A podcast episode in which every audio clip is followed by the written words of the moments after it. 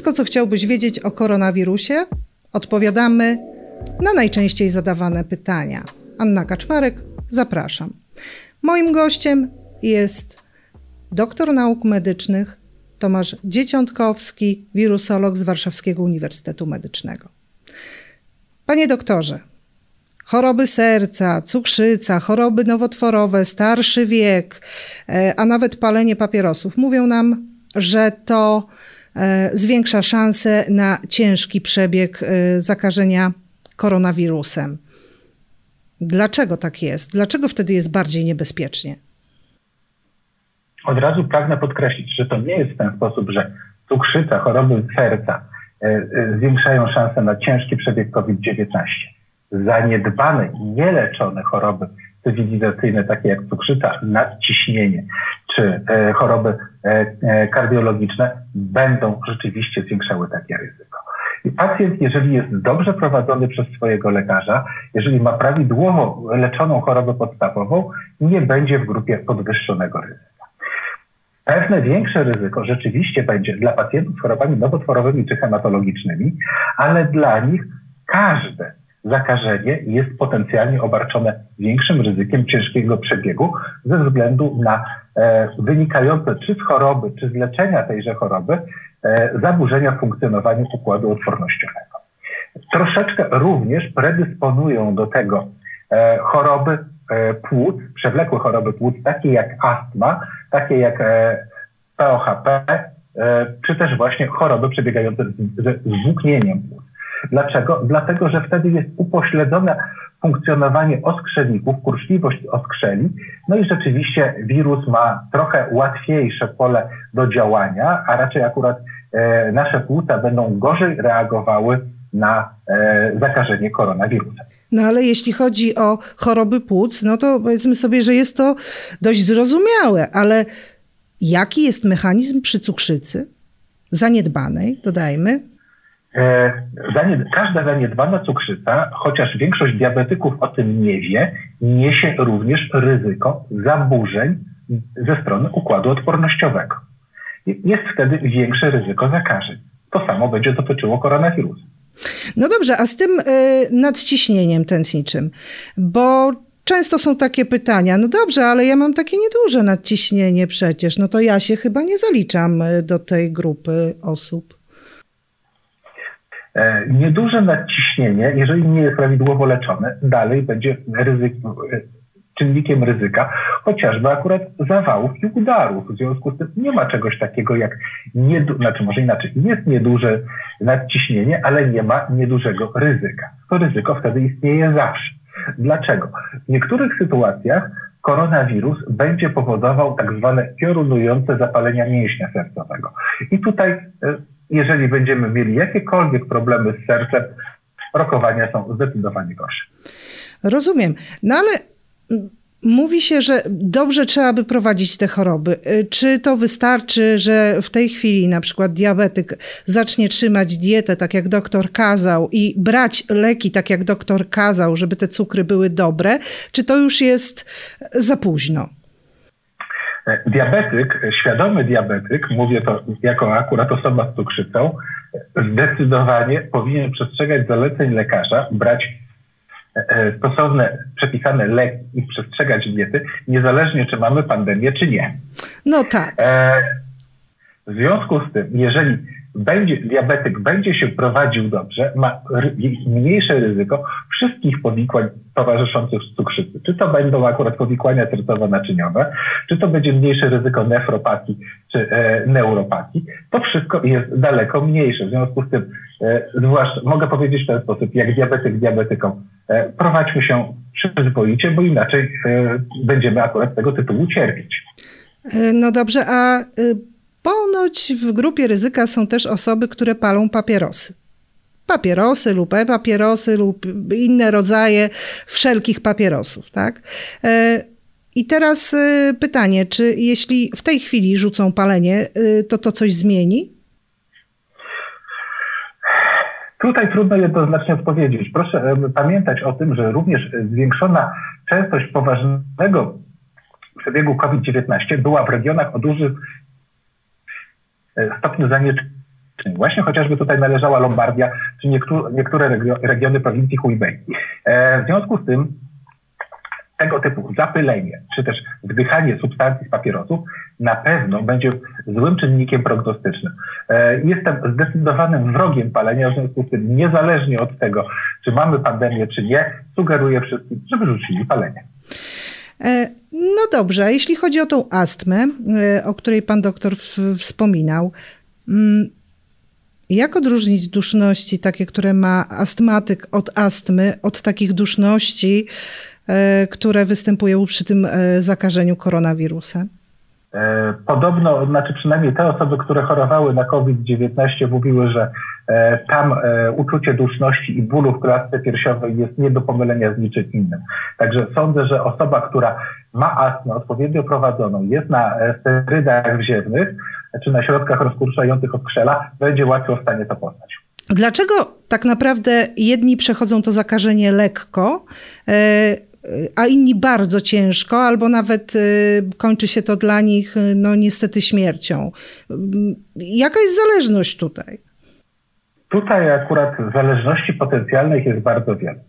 Stwierdzono, że na pewno e, takim czynnikiem ryzyka jest płeć męska i wiek pacjentów oraz choroby współistniejące.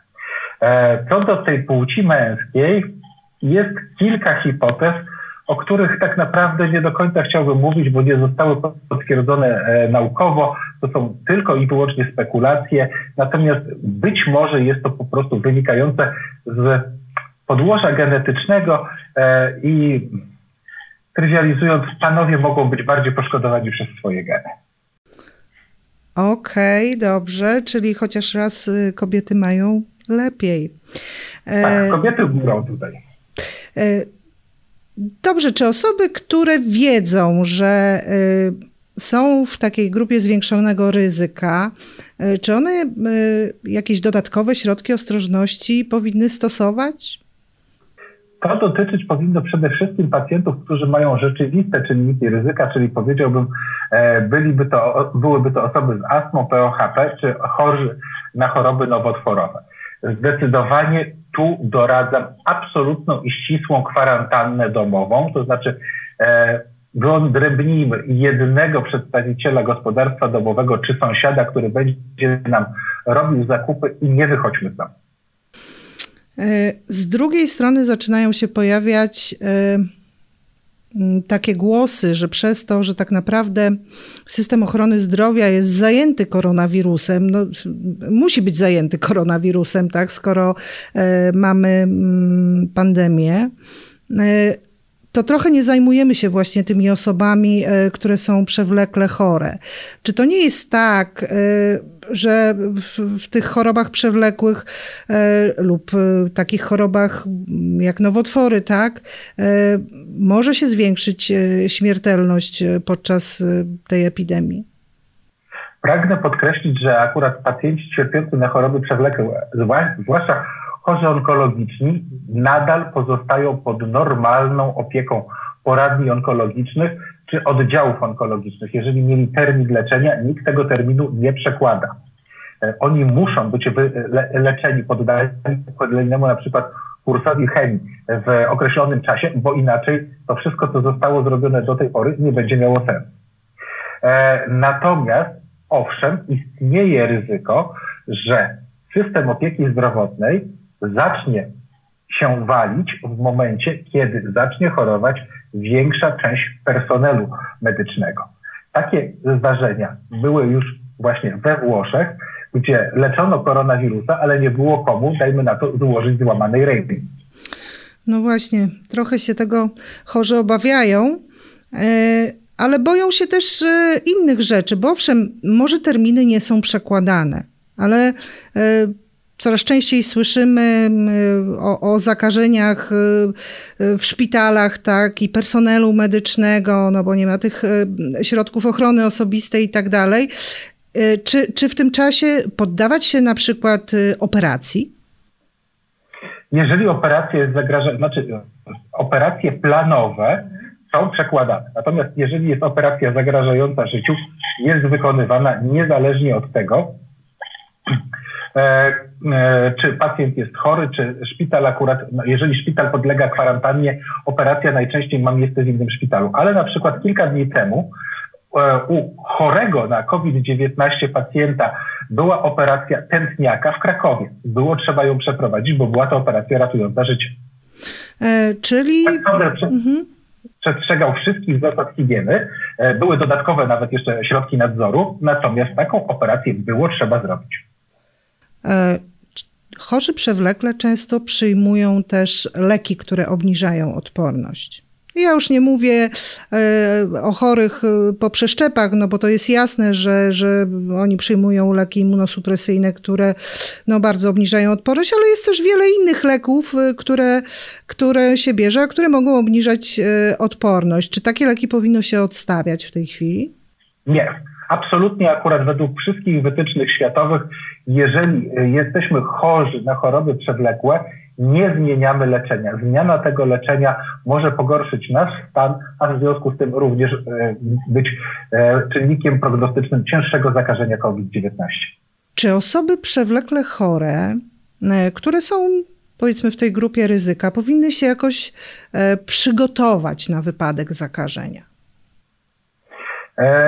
O ile dotyczy to większości chorych, to nie. Pewną grupą chorych E, które powinny się starannie przygotować, będą osoby z tak zwanym wrodzonym przerostem nadnerczy, WPN. Dlaczego? Dlatego, że tam każda infekcja, w tym COVID-19, może skutkować tak zwanym przełomem nadnerczowym. Przełom nadnerczowy jest potencjalnie stanem zagrażającym życiu. W związku z tym taka osoba powinna być przygotowana na coś takiego, mieć e, przygotowany e, zastrzyk e, iniekcyjny, iniekcję hydrokortyzonu w lodówce, poinformować swoich najbliższych, czy też sąsiadów, przyjaciół, co należy w takiej sytuacji zrobić i również mieć zapisane wszystkie wskazówki na kartce, żeby akurat było to jasne dla personelu medycznego, który musiałby taką osobę poddać hospitalizacji. No dobrze, a na przykład y, nie wiem, chorzy y, na cukrzycę, i ile muszą mieć leków w domu, żeby czuć się bezpiecznie? Na jaki czas? Myślę, że na normalny. W większości przypadków, z tego co się orientuje, poradnia diabetologiczna czy lekarz pierwszego kontaktu, który prowadzi tego typu pacjentów, wypisuje im leki na trzy miesiące. W związku z tym, jeżeli będą mieli taki zapas, to im spokojnie to wystarczy. Czyli nie, nie trzeba robić zapasu leku na, nie, leków na rok. Nie Boże.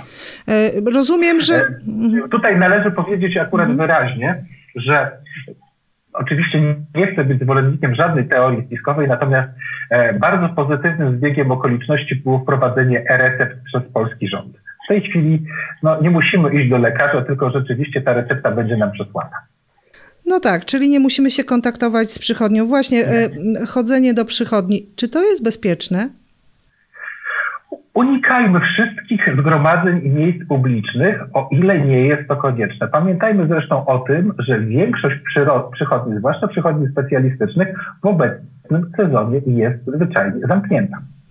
No, dokładnie. Natomiast e, dobrze, jeśli już e, zachorujemy i jesteśmy w tej mm, grupie ryzyka, prawda? Mamy e, tak zwane choroby współistniejące, to się teraz tak nazywa mm, popularnie.